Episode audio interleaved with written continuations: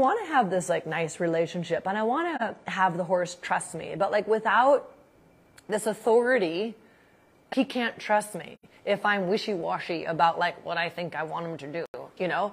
I have to find that. And it isn't about like grabbing a hold of his face and being like, I control you, you know? It's so much more about like, I'm in control of myself and I have respect for myself. And when I have that, he respects me too. You know, that's why I feel like horses are the best growth for our inner self and our inner world. You know, horses are just such an incredible piece to like show us who we are. Hey guys, it's JJ from Team Tate Academy. Welcome to my podcast, Dressage Life with me, JJ Tate. Like you, I've had my fair share of ups and downs, both with horses and in life in general. I've also been so fortunate to have spent most of my life learning from some of the best riders and trainers on the planet. I've also worked hard to learn to cope and balance the crazy highs and heartbreaking lows that come with having horses in our lives. I want this podcast to inspire you, teach you, and remind you that it's all normal and we are all in this together. I'm so glad you're here. On this week's podcast, we do a little bit something different where I took a lecture I did at Daisy Lane Farm and we made it a podcast. So, the concepts of taming, teaching, and training is something we use at Team Tate Academy every day. The whole concept of being able to first connect with your horse, get his attention, teach him some skills, and then build him to the Grand Prix. So, I hope you guys enjoy it and make it a great day.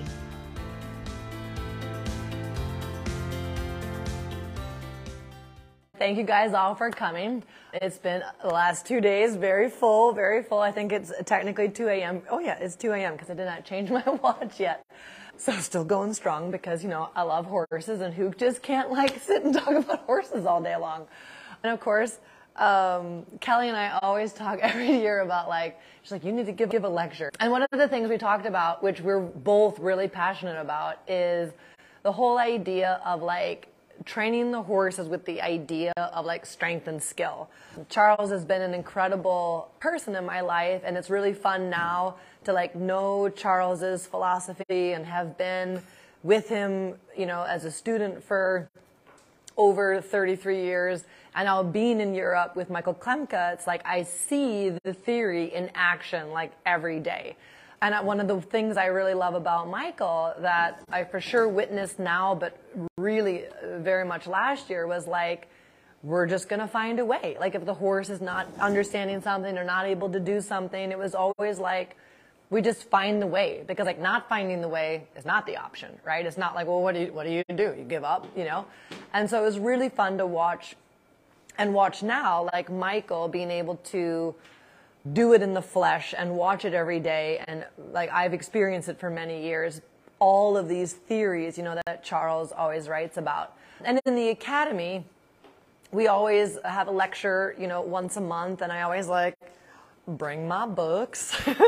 and so, you know, it's so fun to like bring all the different books because I know a lot of people don't really read so much anymore. And so, like, one of my goals through the academy is to like bring education that like I did not make up. You know, like I am just the deliverer of the message, you know, of like what I've learned and what I witnessed and what I've read and read again and then probably one more time, you know, and then kind of apply it, you know, and, and help you guys with your horses through my teachings. And one of the things we always talk about is this concept of like skill and strength. You know, Charles always talks about like you build a horse you know, and I don't know why I always I think of like build a bear, which I've like never done in my life. But like this whole idea of like you build a bear, you know, you can build a horse. And I know there's like an, an, more amazing books on it. One of them is like the rider forms the horse. You know, that it's really our job to kind of create this um, sculpture and looking at the horse and kind of thinking about like what could he become? Like what is it? Like what is and what could it be? You know and so there i always challenge my riders and my trainers and everyone who sits on the horse is the trainer. I always encourage them to think about like using their imagination of like what could that horse become? You don't know where it's going to top out and you don't know what it's going to get through easier than you think, you know. And you don't know how big that horse's heart really is until you really get into the work. Know, everyone's like, want to buy a three year old. And it's like, is it Grand Prix potential? And it's like, I don't know. Are you? Do you have Grand Prix potential? You know, because at the end of the day, a horse that wants to work hard can make up for a lot of things. And then an educated trainer knowing the science of riding and how to apply when, what, how, why, creates a program that you'll be amazed what you can build out of something that people pass over, you know? So this whole idea, you know, we're talking about like Charles's concept of like strength and skill. There's also a lecture in the academy about it, but it's always something good to like bring up again and again and again because I feel it also one of the things Charles has really given me through my life is this inspiration of that. When you put the time in, you might be amazed. I mean, we joked about this earlier of like how many times in a lesson with Charles have we been like, I've never done that. He's never done that before. And he's like, well, yeah, no better time than the present. See, he needs it for whatever reason. You might as well begin now. And like, we're always a little bit perfectionist and we kind of start dressage because we're like, it must be perfect, you know? And so there's also this piece of like, you know, Brene Brown's like, embrace the suck, you know, it's okay to not do it great in the beginning, you know? And so that's a little bit this freedom Charles has always given me to be like, well, begin, begin now. Like, I know he doesn't know how to half pass. You're never going to show that half pass that you do today. You're never going to show that in third level because third level's two years away. But you won't get to third level if you don't start to do the half pass, you know, and that's a hard concept because we're all waiting for it to be perfect to do the thing or go to the show or go to the clinic. And at the end of the day, like a clinic should be help you know, and the, and the, you know, and showing is a bit part of the whole process. And so for me, it like really liberated my, like ceiling brain of like, well, this horse is only going to do this because that's what I see right now, you know? And through that, like strength and skill, it's amazing what you can build. And so that really got me thinking about like, okay, if I'm going to like build a lecture around this, what, like, what is that, you know? And so then I, cut it into three sections, and it was about taming, teaching, and training. Because what we talk about first, and it was a little bit inspired by my lecture next week in the academy about the half halt, that there has to be like a connection first to the horse. And that doesn't just mean he's got to be like rounded up over his top line and like connected to my bit. It's like he's got to be connected to me. And so Charles, even in his like his own uh, training skill, which is a little bit different than the training pyramid, he starts with that whole idea that the horse first has to give you his attention. And so the first thing is that the horse needs to be able to keep his attention on you. And we see that a lot of times when I teach clinics, you know, it's like horses are in a new place and people are getting things ready. Like it's exciting. Horse people and horses are walking past the door, you know, and so the horse is like, what? You know, like, oh my God, like what's happening? And so that's always like when we're at home, it's like, oh, he's so good at home. But you take him somewhere and it's a lot different. And so this first piece, before we can ever teach them something skill wise, before we can ever exercise anything to train them, we have to first get their attention. And Charles would always say, like, you know, you have to like tame tame the horse, you know, and I always would laugh about like, like tame him because he's like wild, you know, and then it's like, yeah, well, actually, like, what, actually, you, it's, yeah, exactly. Like, it's, they're, they, they are wild animals. And every now and again, you know, you get a reminder of like, they could actually kill you in a split second, right? Like the power that they have and it's like what they let us do is so humbling and amazing that you're just like, I love you, you know? But it is this idea of like, he's on his own agenda uh, in the beginning, right? Like he's just trying to stay safe.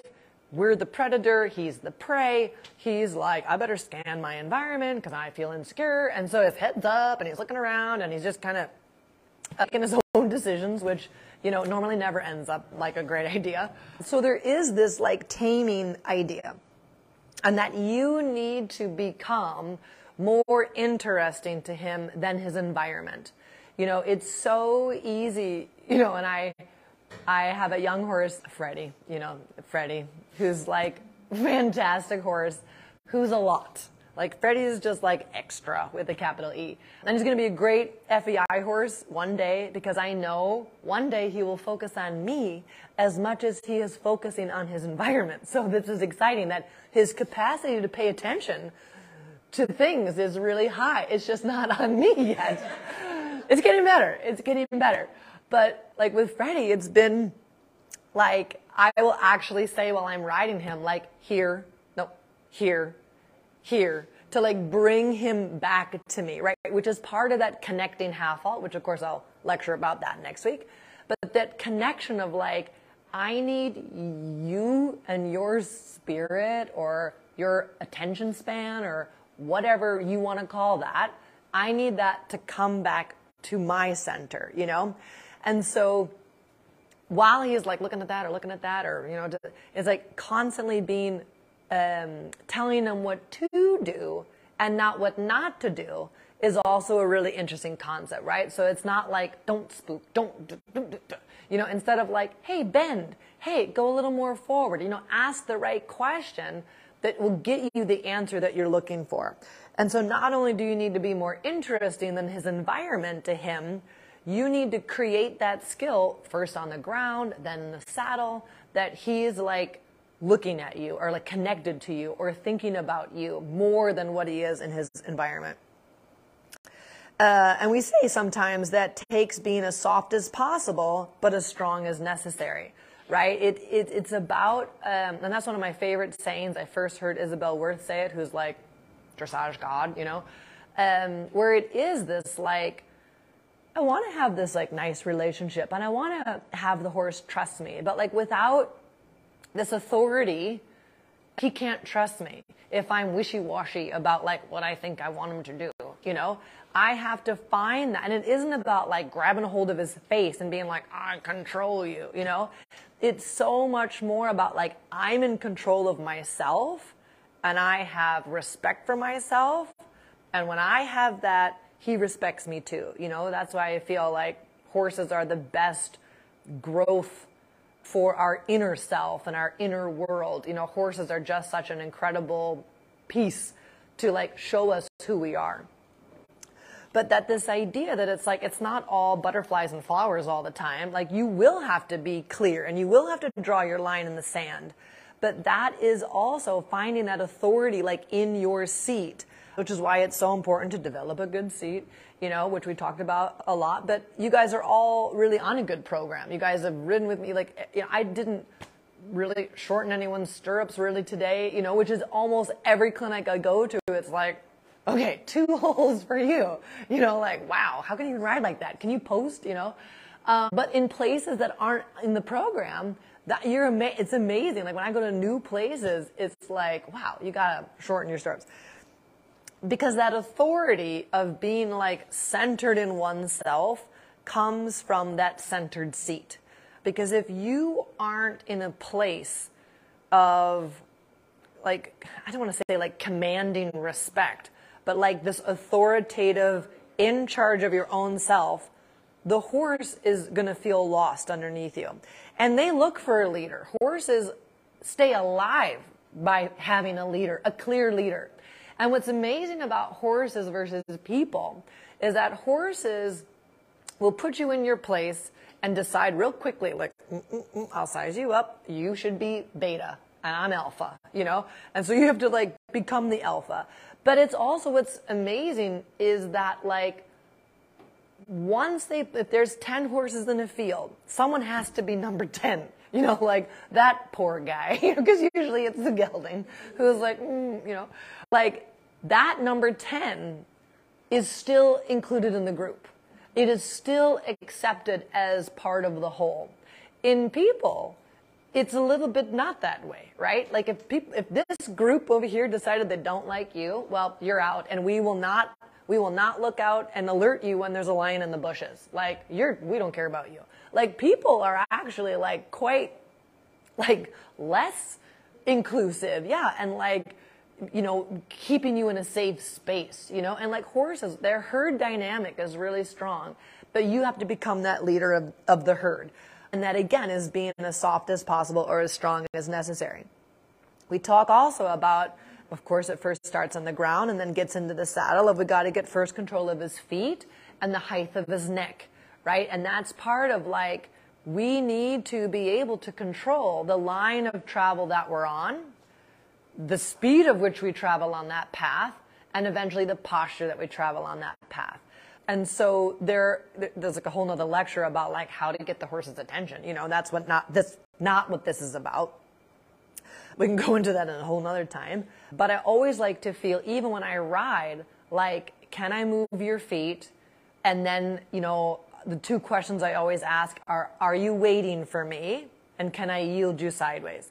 Right? That's that first, like, are you connected to me? And are you waiting for anything? Are you waiting for me to tell you to go forward? Are you running? Are you waiting for the request, you know?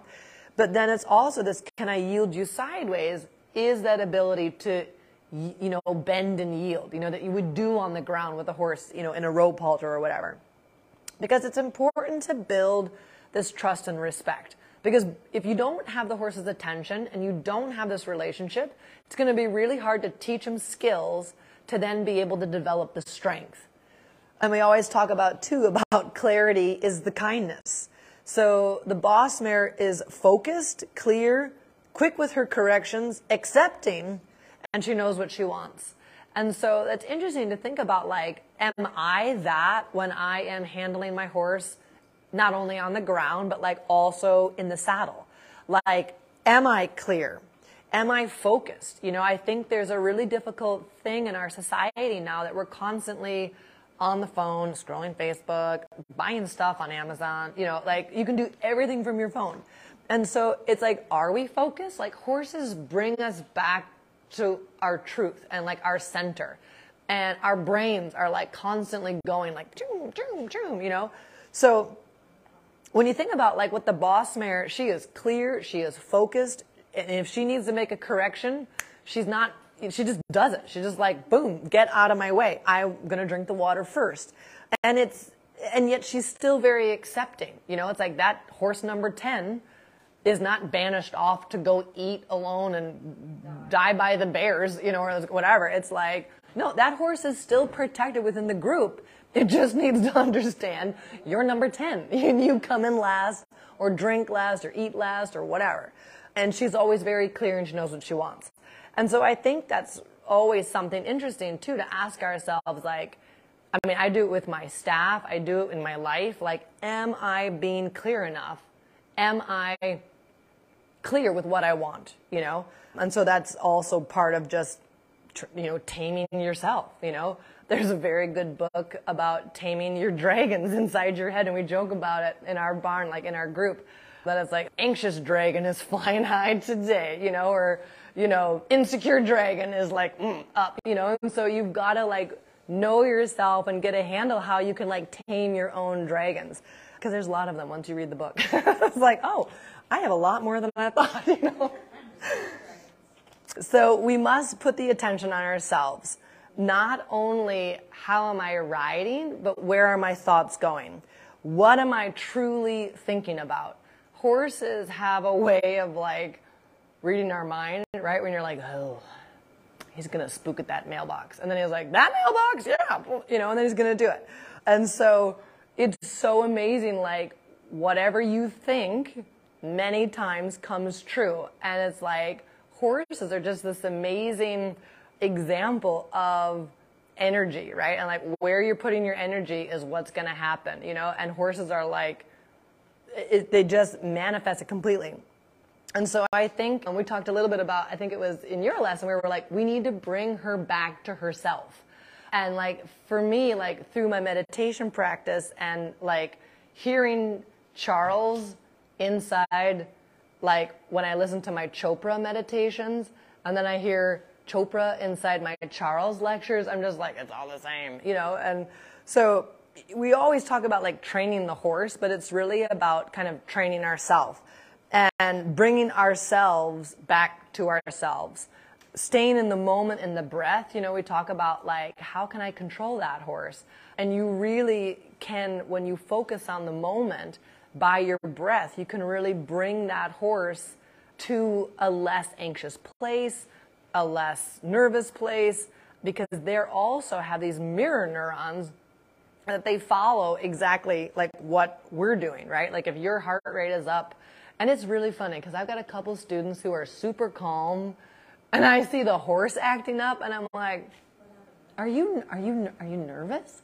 You know, because you were like super cool, like in the in the show in the hallway at the show, and she's like like poker face and like calm, and I'm just like, okay, she looks like she's like feeling pretty good about today, even though we all know this is really important, you know. But she looks cool. Okay, I'm like, you do you doing good? Like you good? And she's like, mm-hmm. And I was like, oh, okay. And then she gets on the horse is like doing all kinds of stuff, and I was like, wow, you, I had no idea you were like from the outside. You could not tell she was nervous, and the horse I could tell through the horse that she was completely nervous, and so it's amazing. Like we like we can't lie to our horses because they're like, I know you scared. You scared, you know? And so it's important to be able to like, not only like when we talk about like taming our horses, like it's about taming ourselves and being able to like reel yourself back into yourself. And I mean, this is a whole nother lecture about like where you go in your brain as far as like your reptile brain, are you in your ego? And are you in like your true self? And so i gotta actually talk about that in a whole different lecture. But it's important to kind of know like am i coming from that place of pure love and light and endless possibility and do i give my horse that you know because it's really yeah it's an exercise in taming our own brains and learning how to focus because again like today in today's world it's absolutely a challenge every day to like not be on your phone, not check your emails, not call everyone. Like we text someone, we're like, why don't you text me back right away? And it's like because I was busy, you know. And I remember I was riding at River Edge West, I had my phone on my belt, and it like I, I don't know if it rang or a text message came through, and my horse halted, and I was like okay. I'm like, this has got to go. You know, it was like, do you want to get that? And I'm like, no, we're riding. I'm like, do I get that every time it rings? And he's like, yeah, you do.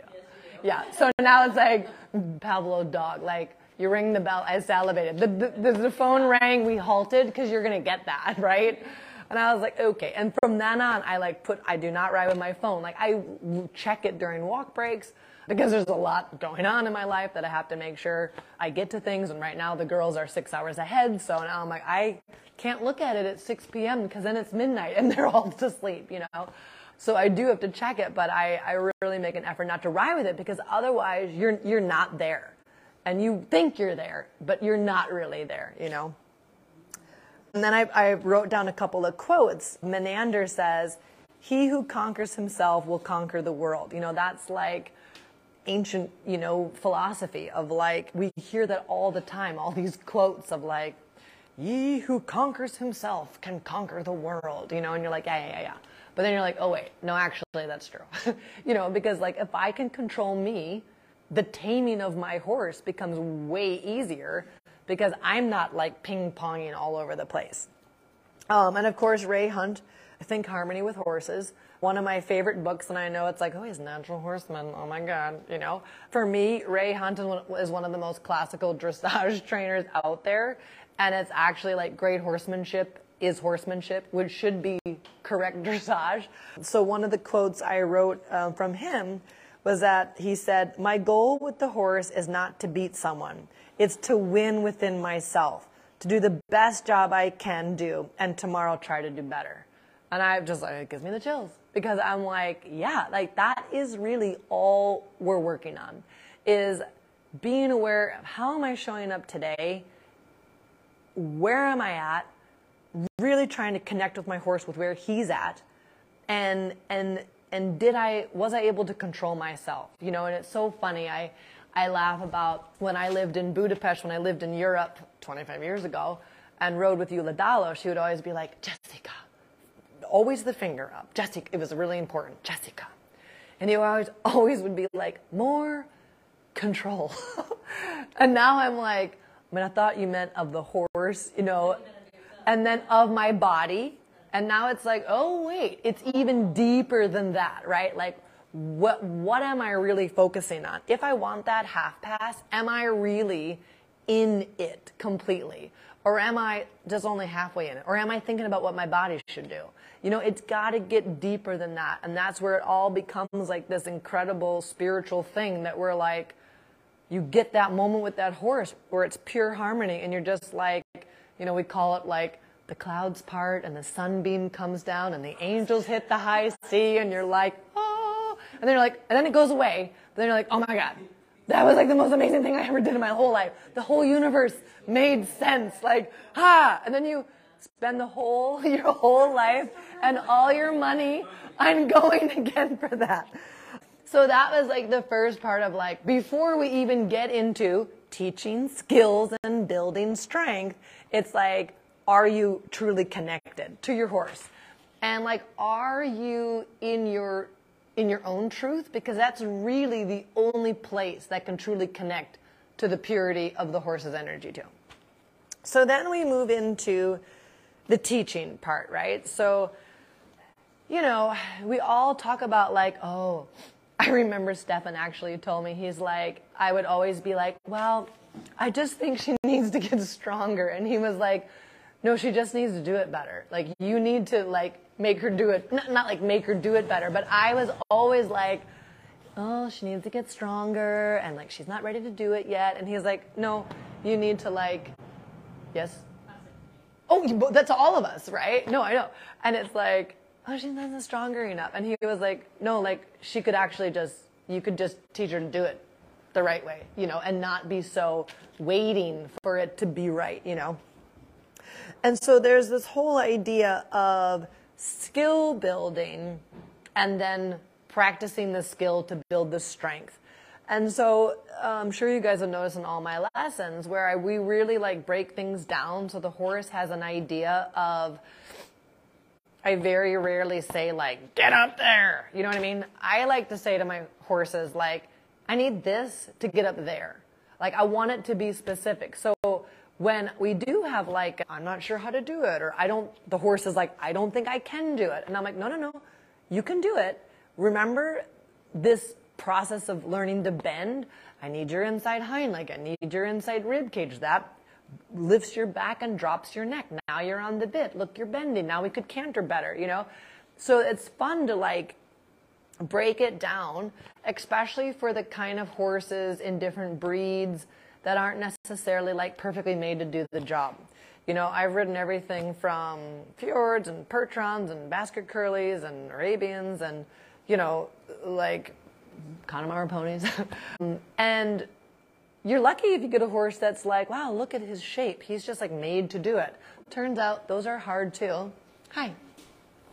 And so it's important to be able to like break the skill down so the horse can understand how to do it and then you can like practice it. I think it's a lot of times really similar to when you're learning to dance, right? I know the human brain and the horse brain is very different, but like we're actually more intellectually advanced than the horse. But we have to learn the step, you know, tiny bit at a time, we don't just like crank the music up and be like, okay, do do this, and now you repeat it. You know, it's like we do it without the music. It's in a group. You learn the first eight counts, and then you practice the eight counts until you then learn the second eight counts. You know, and then you repeat the first eight and add the second eight. And then only like weeks later do they start to put it to the music, right? And so I think in writing, we so often be like, well, he knows how to do this. We just need to like put it to the music and do it. And then like things happen. And then we like punish the horse because he's not doing it right. But like we didn't really like set it up in enough success. And so I always say like before we can practice something at speed, we must learn the fundamental steps or the fundamental purpose of the what, how, when, and understand why. And I said, think about this as a dance recital. Like, how long do you go to like your dance class to then you eventually, you know, when you were a kid, like we all danced in our household, jazz and tap. so there was always a recital, you know, that mom came with camcorder because we didn't have iPhones back then. So, you know, it was like, it wasn't a week later, it was like three months later, or even longer than that, of like how long it took to learn this dance that you eventually put to music and performed. And so I think this whole idea of practicing or focusing on the process and not always on the destination is also super helpful. And the two people who needed to hear this most just left.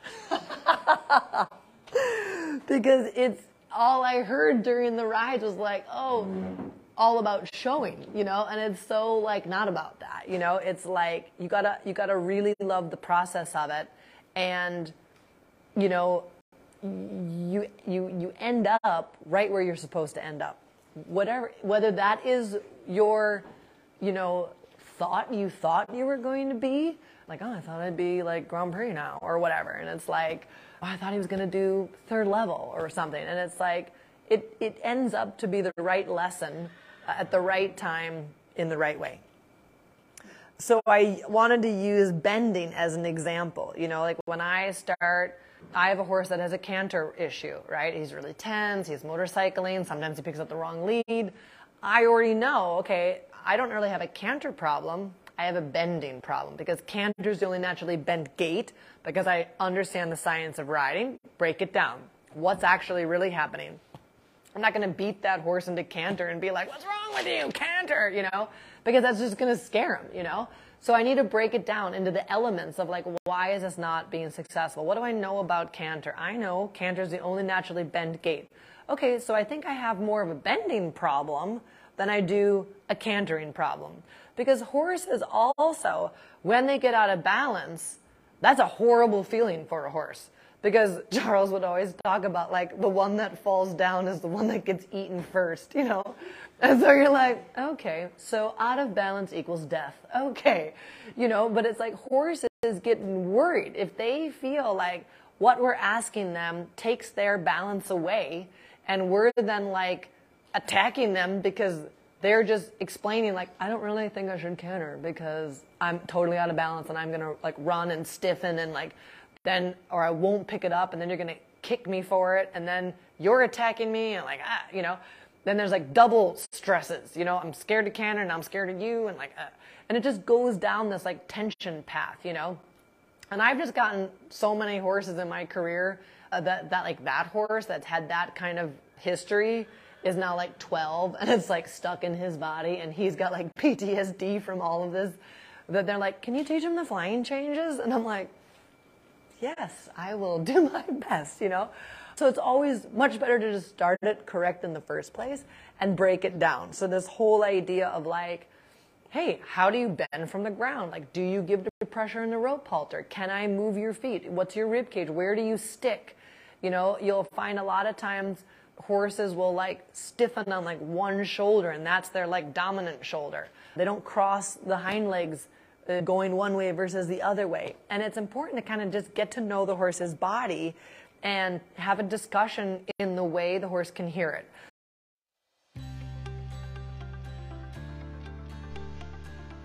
Hey guys, did you know that I have an online training academy? Well, I do, and it's called Dun Dun Dun Dun Team Tate Academy. Do you need to know how to ride a shoulder in better? Does your horse get spooky or tight? Would you like a little more theory in bite-sized chunks? How about help with those flying changes or even just helping your horse learn to go on the bit a bit better? We already have over 170 videos on every subject, from basic connection from the ground to piaffe and passage and everything in between. And I do mean everything. The videos are about 12 minutes long and come with cheat sheets so you can download and keep it at the barn. It's easy to listen from your car, maybe even while you're tacking up your horse. All Academy members join the tack room chats, twice monthly Zoom meetings where you can ask questions and discuss with two of my coaches. And sometimes even I'm able to be there live. Apprentice level members receive monthly lectures with deep dives into theory, discussions with other experts, including horse and rider biomechanics, saddle fitting, long lining, mental health, and more. You can check it out at teamtateacademy.com slash info. And now, back to the podcast.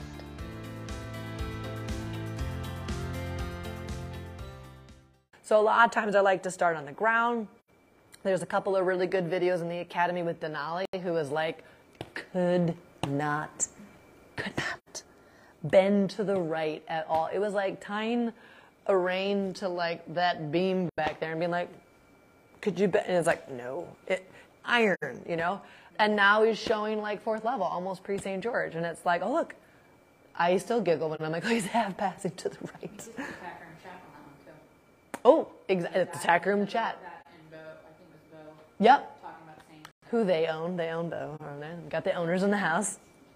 Yeah, and so it's like, first I want to do it in the rope halter and see like, can the horse move his feet? You know, what does he naturally want to do in his body? How easy is that? Then I started to talk about the stuff that we talked about with Denali and Bo of like, present the bit, yield. You know, so I want the horse to like lift the back, get the hind leg under, raise the back, drop the neck then you start to do it, you know, once you get it like happening really easy from the ground, then I hop on and I do it. You know, and there was times with Denali, I would get, I've done it with Bo. I would get back in Florida. I would like get back off and be like, you, you know this. Because Bo would be like threatening to rear and like Denali would just be like, I'm not, I feel nothing, you know. Bo's like, I feel everything. And Denali's like, I feel nothing. And I'm like, okay, this is both hard. You know, it's like one's having a, having an attack, and one's like, I feel nothing. You know, I'm like, mm, okay. I just hop off, patient, ask again, and it's just like, you know this. Remember, we did this. You know this. Now I'm going to hop back on you. And remember, you know this because they sometimes get into this like, I can't, I don't know, you know? And you're like, no, but you do know. Like, just step by step, remember what we did. So that's why how I like to like put it from the ground, the yields in the saddle, turn on the forehand, turns in the leg yield, turns into the shoulder in. And it's like, and then you can piece it all together and then, oh, look, it wasn't a canter problem. It was a bending problem, you know? And you sort of, you don't make it a bigger problem. Like with Sherry's horse today with the bending. I was like, whoa, like this is like, nah, nah, mm, it is not, it's not happening. And it was like, I'm not going to fight with you to like pick up canter and be like, I'm going to canter your horse because I'm so good. It's like, I just want to get on and feel like what's going on. Like he's, you know, like violently, like that's not a root. That is like a, ah, you know, and you're just like, wow, you know, and you could easily make that much worse if you like, you know, like started to fight about it, you know? So it's like, okay, his skill that he is missing is yielding to pressure and giving through his whole left side and is all the way to the left rein because there is a giant block on his upper left neck, you know? Um, what is that about? And then you start to peel those onions away as well. And of course, the foundation is the most important. We cannot skip this and we cannot speed through it. And then I put down, like, because no one skips grade school, right? It's like we don't let our kids skip. You know, you can, like, go quicker through things, but you can't skip over stuff. Another word I, another sentence and, and quote I love is with every touch I teach. And that's one of my favorites because it just helps me remember, you know, God bless Walter Zettl. He would always be like, oh, oh, oh JJ, you could canter three horses with that aid. And I'm like, he's lazy. He's not going to canter. So I like, I made him do it.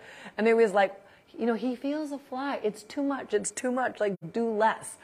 And now as I get older and more mature, I'm like, he can feel everything actually. And that was like Katie's lesson with Theo. You know, it was like, take your, Marsha's lesson, take your leg off. Like do, do way less. He can, he can hear your thought, you know, and he can feel a fly. So we need to become, and I think I said this in, in one of the videos. I'm like, he can feel the fly, so don't be a wasp. I was like, somebody said like, I love that, and I'm like, did I say that? And then I watched it, I'm like, I said that. I, I definitely, yeah, I definitely said that. But like that whole idea of like with every touch I teach, and then the idea of like, am, what am I touching? you know, Marsha was like, girl, you got to stop spurring him because you're complaining he doesn't respond to your leg, but you're spurring him every single second. So he's can't, he's like, ah, la, la, la, you know, and so that's hard. I know that's hard, but that goes back to the first part of like, you got to get control of yourself, which is hard to be like, oh, and, and horses are calm, you know, and lazier in their energy levels. And th- those are the horses that do like get really dull behind the leg. But then we have to find the way to like fire them up. I think it's also really fun to think about when we talk about skill building. Every line we ride is a gymnastic exercise.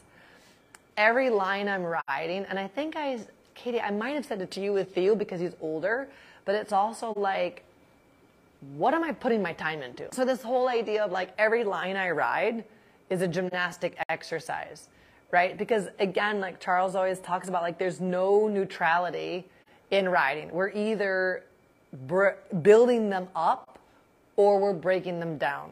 Like we talked about in the in your last ride today. It was like we're either going with or we're kind of blocking them somewhere. And so we have to always think about like we are borrowing his legs, okay? Because we climbed up there. So now he, we are in charge of like the health of his body and back and, you know, but also of his legs. And so it's so important that we need to think about like what we're asking this horse to do and how is he stacked up on all four of his feet. You know, not only do I need the horse like stacked up and balanced on all four feet, then I need to rock that weight back to the two hind feet and lighten up the front. But there is a big thing of like straightening that horse out and and stacking it up so it can truly be exercising like in health.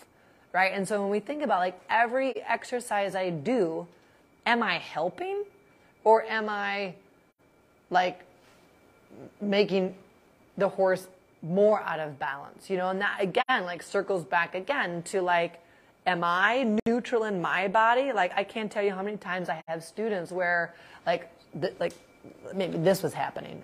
And I was like, what's going on with your right shoulder? Oh yeah, well, when I was in high school, I had a volleyball accident and I, you know, hurt my shoulder, you know, and you're like, I, I see that you know, I mean, it's like 20 years ago, right? But it's all of us. Like we carry all this stuff in our body. Like this one time, you know, at band camp, I twisted my ankle. you know, I couldn't help it. I couldn't help it. I couldn't help it. And so we've got to make sure, like, we are not like, oh, my hip, you know, or my ankle, you know, because it's going to transfer like all into that horse.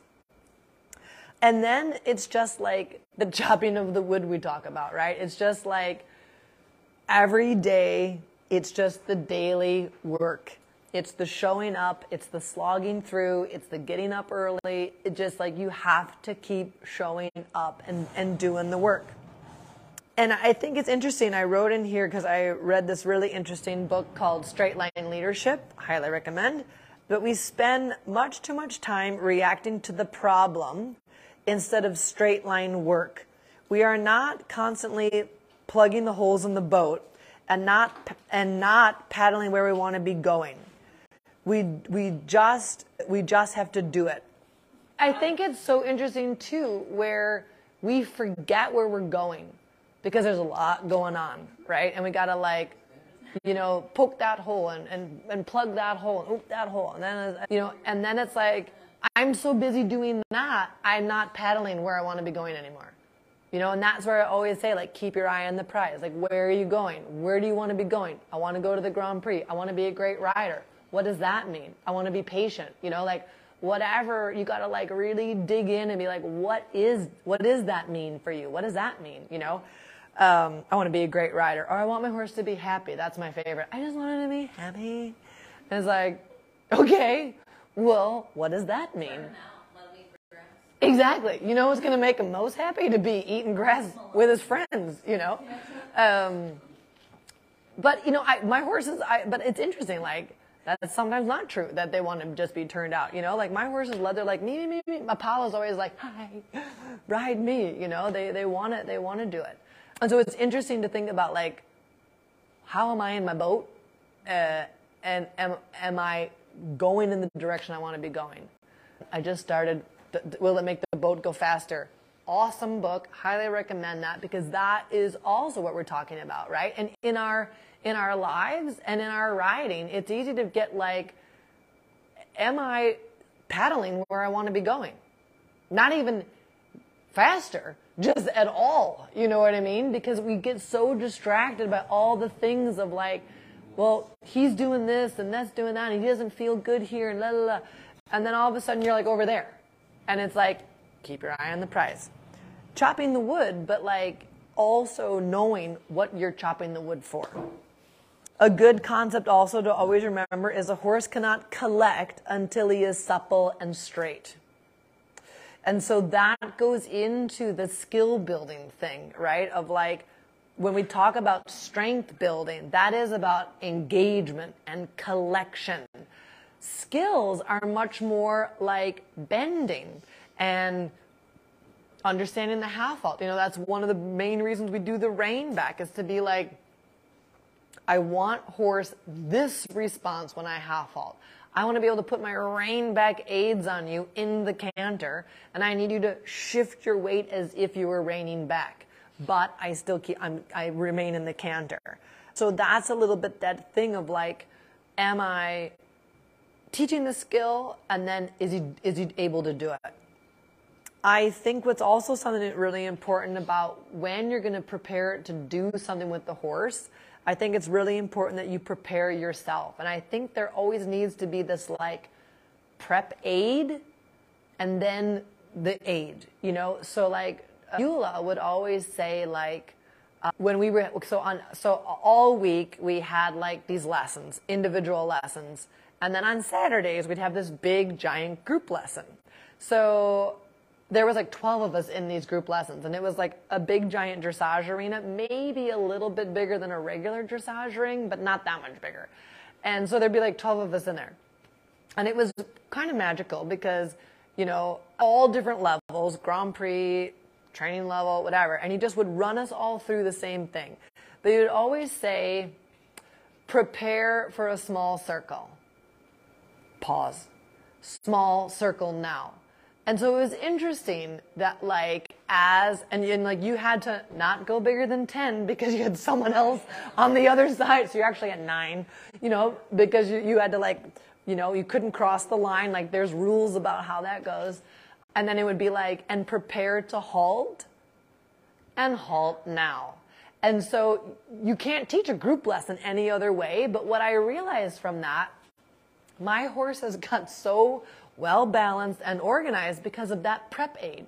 That he would tell us, prepare for this and now do it. And like, how often in our own aiding system are we just like, do it? Oh, canter. Oh, oh, halt, you know, instead of like, prepare to halt. I'm going to prepare, I'm preparing to ask you to halt. Are you ready? Do it now, you know? And so that's that interesting piece too of like, the rider's skill building of how are my aids, like how are my prep aids, and then how is the aid. You know, it isn't just this like the canter depart. And like Gyula was so for the horses, like it was like if you were in the trot, it was always like half halt, bend, ask every single time. All my horses know by the time you half halt and you bend, they're like, oh, we're to canter you know, and so then they, it, it's like becomes, the aid doesn't have to be big because the horse understands that prep. And I did have to add Xenophon 2400 years ago said force will never produce anything beautiful, which is of course like Xenophon was the first person to, you know, 300 BC to write anything about, write anything down about training horses. And it's amazing that like, even then it was like, let's not do it by force, you know, where who knows what kind of bits they had, like who knows what kind of horses they had, you know, 2400 years ago. It was still about like, let's make it beautiful, you know? And so I think this idea of teaching the horse the skills creates a much better like harmonious relationship because you're setting the horse up to be able to do what you want it to do. So then the third part is the training, right? And so that's like the strength building. That's a little bit where we talk about the horse's body starts to look different. The muscles start to come. His gait start to change.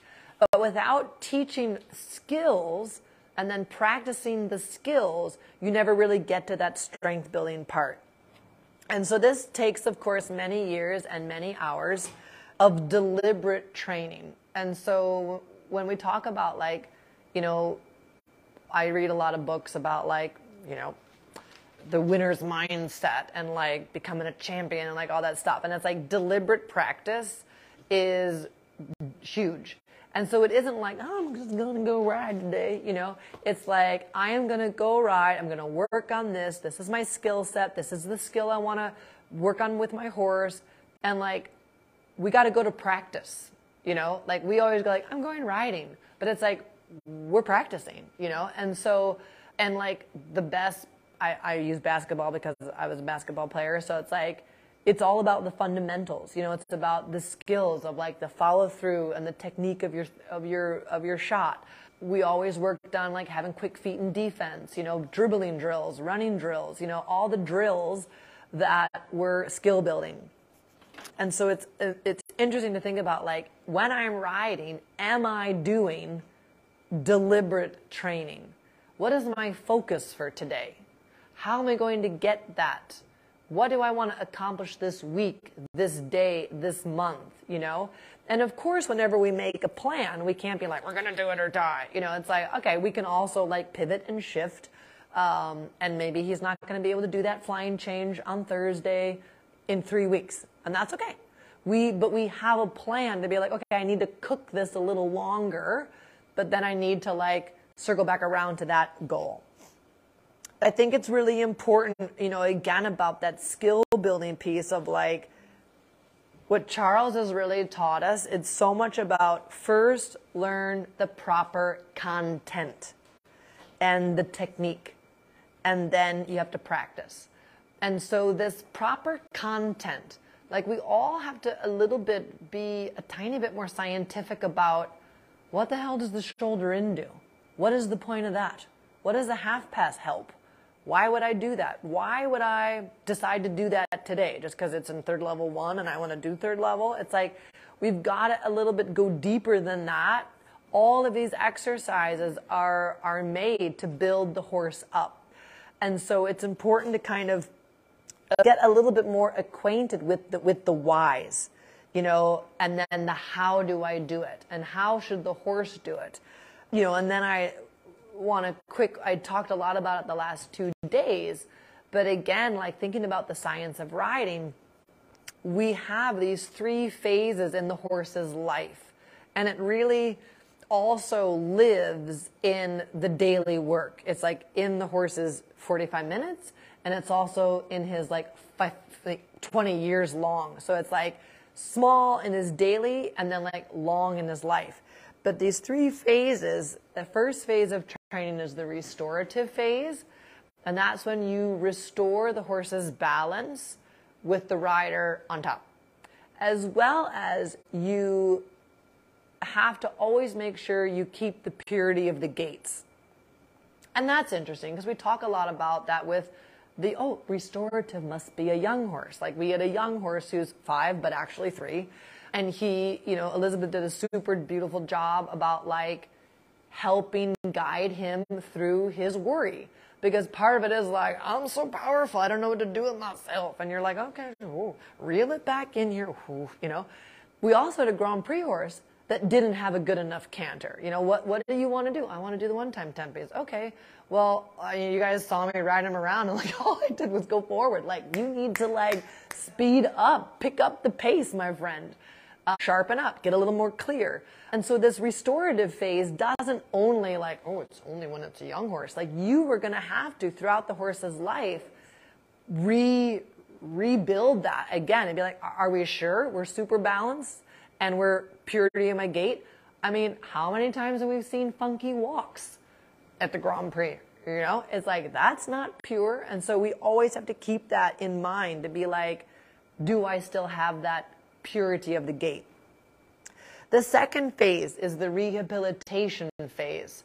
This kind of goes on forever, you know, because this is, and I feel like this is the big skill building time. This is where we teach the horse how to move in his body, how to become ambidextrous, how to bend equally in both directions, how to weight load evenly in both hind legs. Is your rib cage bendable in both directions? Do you feel good in both my reins? Does my right canter match my left canter? Like that is that rehabilitative state where we make that horse completely ambidextrous, which of course never ends because even in the Grand Prix, they're like, hey, why don't you do this canter zigzag right to me? as the judge at C and I'm going to judge if he's truly like equally bending, you know? So that really like never ends.